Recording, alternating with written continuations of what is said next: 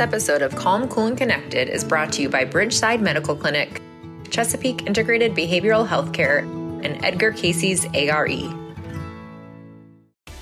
Now more than ever, we have an opportunity to be a positive force in the world, to help heal the divide, to treat each other and ourselves with respect. But with so many tools out there, from meditation to physical training, proper nutrition, therapy, and so many others, we all need a little help navigating all the options. Join us as we share in depth information, insights, and thought provoking discussions that will help answer your questions about how to stay calm, cool, and connected during these times.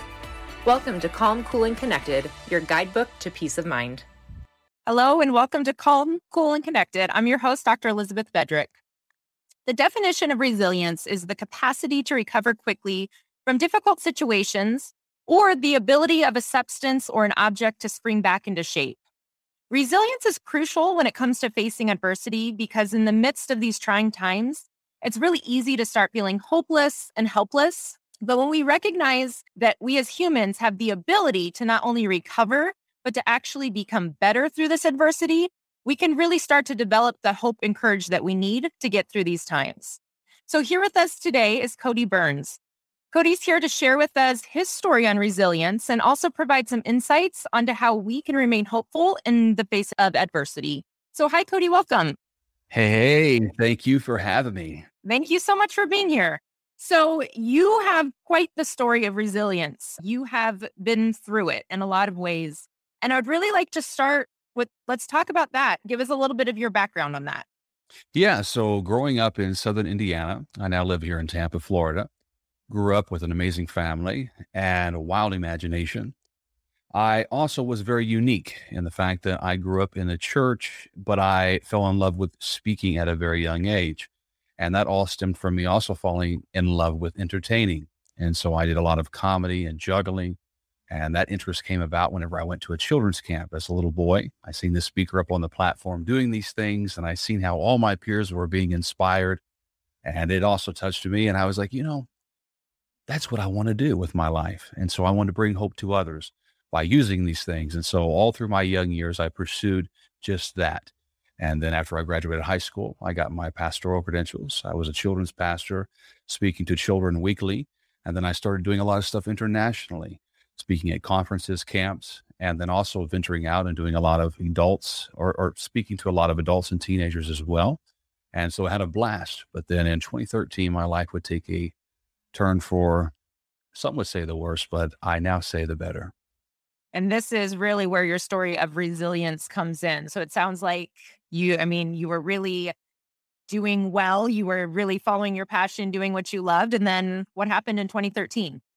Yeah. So in 2013, active in doing ministry work at my church. And like I said, traveling the country, just got back from doing mission work in Cuba. Life was going great, living a life on purpose, giving hope to others.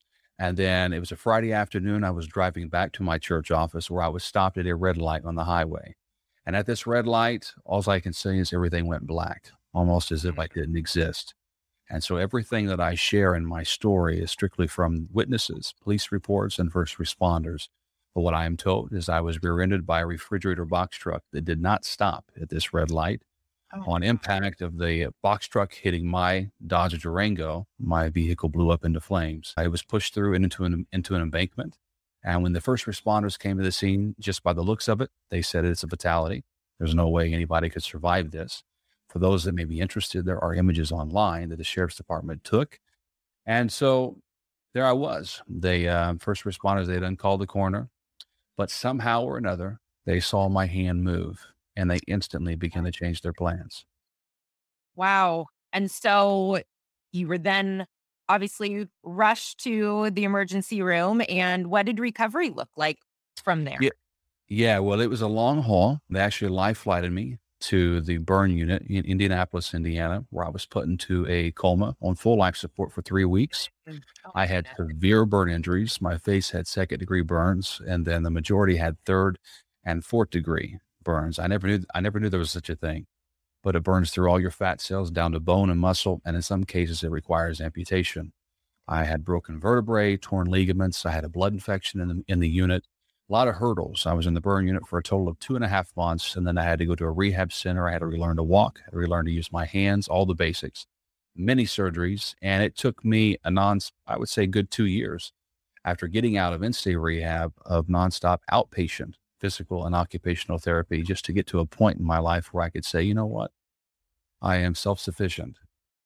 What was your mental health like during that time? I mean, was that I'm sure there was times when it felt so defeating, so demoralizing. How did you stay hopeful? How did how did you get through that? Yeah, well, and that's that's a great question, and that is, uh, I, I contribute uh, a lot to my family and to the support system that I had established before all this took place. But I always share the story about my my mother in particular because I remember her being there and sharing with me right as I came out of a coma. She said, Cody, you've been severely burned. You was hit by a box truck at a red light. You know, your recovery, it's not going to be an easy journey. But no matter what, don't lose sight of your vision. And those words stuck with me. And as a speaker and all that I do, I really am in the reminder business, just as my mother reminded me not to lose sight of what matters the most, because it was certainly tempting to. And she knew and understood that I had every right to give up and play the victim card. And there's many people in today's world, they may have every right. I certainly did. My mom, she believed that there was something greater on the other side for her son. And just as she believed in me, I believe in everyone today that has encountered trauma on some level. So it was very challenging. I had many, many emotions. One minute, I'm thankful to be alive. Other moments, I'm wondering, why did God allow me to live? Sure. Uh, so you're all over the place, but through it all, I've learned learned a lot. So your you your mom provided this reminder of don't lose sight of your vision. What what was your reminder to yourself through this process? How did you keep yourself resilient throughout it? Yeah, I would say it all goes back to why. Why do I believe I'm born? Why am I here on this earth? And as I had shared with you guys earlier, is that whenever I was a child, I knew the vision for my life. I knew I wanted to bring hope to people. And so that really stuck with me. And when going through this, naturally my life took a turn for the worse. And I think we can preach a message all day long, but it's truly when our life is put to the test, so to speak, our our message is put to the test also. And so what speaks the loudest isn't so much what we say with our words, but what we do with our actions. And I had gotten a lot of get well cards from children that was watching my response to this tragedy. And I had to think to myself, why am I doing what I'm doing? What am I going to preach in this moment? And that really hit home and that pushed me through because I want to set an example, a positive yeah. example. Yeah. And a lot of people could take that opportunity as defeat versus there's people watching. And, and I know that my mission in life is to bring hope, as you're saying. And so how can I best do that even in, in this time of adversity? When you're working with people on resilience, what are some of the barriers that you see come up most often of when people really at that fork in the road where it can be victim versus resilience? What are the barriers that people face in that time? Yeah, there's there's a lot. I would say it's a, a big one is just forgiveness, whether it's forgiving uh, somebody that hurt us or a result in somebody forgiving themselves. I, I think oftentimes we are all all burned in some degree, shape, or form throughout life, maybe sure. abuse, neglect, loss of a loved one, even COVID 19. And in these burning moments, we often find ourselves scarred. And it's a matter of not allowing these scars to keep us limited throughout our everyday life. So we have to get to the root of what is limiting individuals. And a lot of that is forgiveness. People need to practice forgiveness and appreciate the small things in life and understand that even though they may not be able to change the past, the only thing they can change is what they do today. Absolutely. That makes a huge difference. So, I mean, it sounds like you have a big push on mindset, and mindset truly is everything. What what we believe to be true is our reality. And so, sounds like a lot of the work that you do is about helping people to recognize what is within their circle of control and what they have influence over and really focusing on that. What is some of the tips or advice? What are what are some of the ideas that you give to the people who you work with? Maybe even top two pieces of information that you give to them to really help them to move forward. Yeah. And, so I have on my website, epiclifegameplan.com, people can go to this and they can actually download a free copy. It's a PDF of this. And I share the EPIC steps, the EPIC steps. And EPIC is an acronym.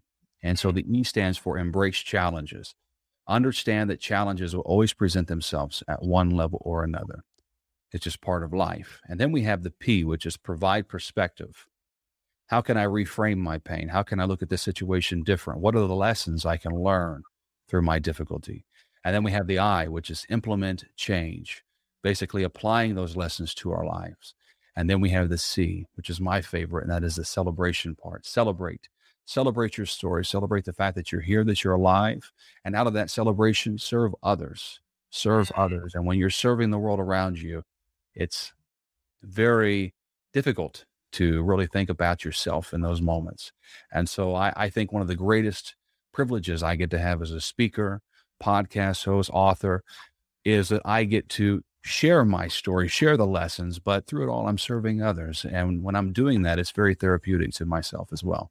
I'm sure. I'm sure. And that celebration piece that you mentioned there, that that is often what I've noticed with the work with my clients, often can be the hardest piece, right? They do all of the hard work of challenging mindset and shifting mindset and make all this progress, but then it, often providing the reminder of, okay, let's celebrate. Let's be aware of all of this progress that you've made in your book. So tell us a little bit about that. So do you talk about your story and do you provide the um your like your tips on resilience as well in there?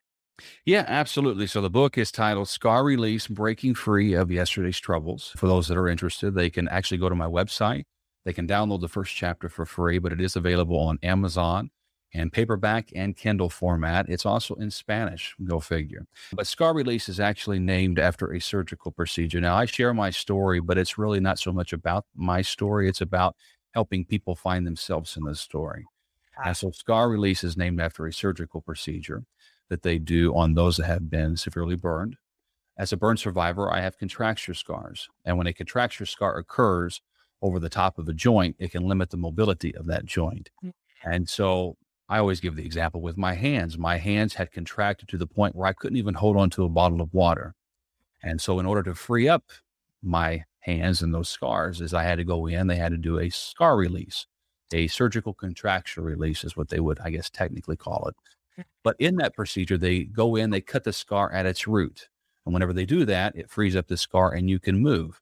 However, a scar release procedure doesn't remove the appearance of a scar it allows the mobility to move with the scar. And that's really what I try to teach people is that even though scars are permanent, it's all a matter of getting to the root of the issue and breaking free of yesterday's troubles. Ah, I love that. That's so powerful.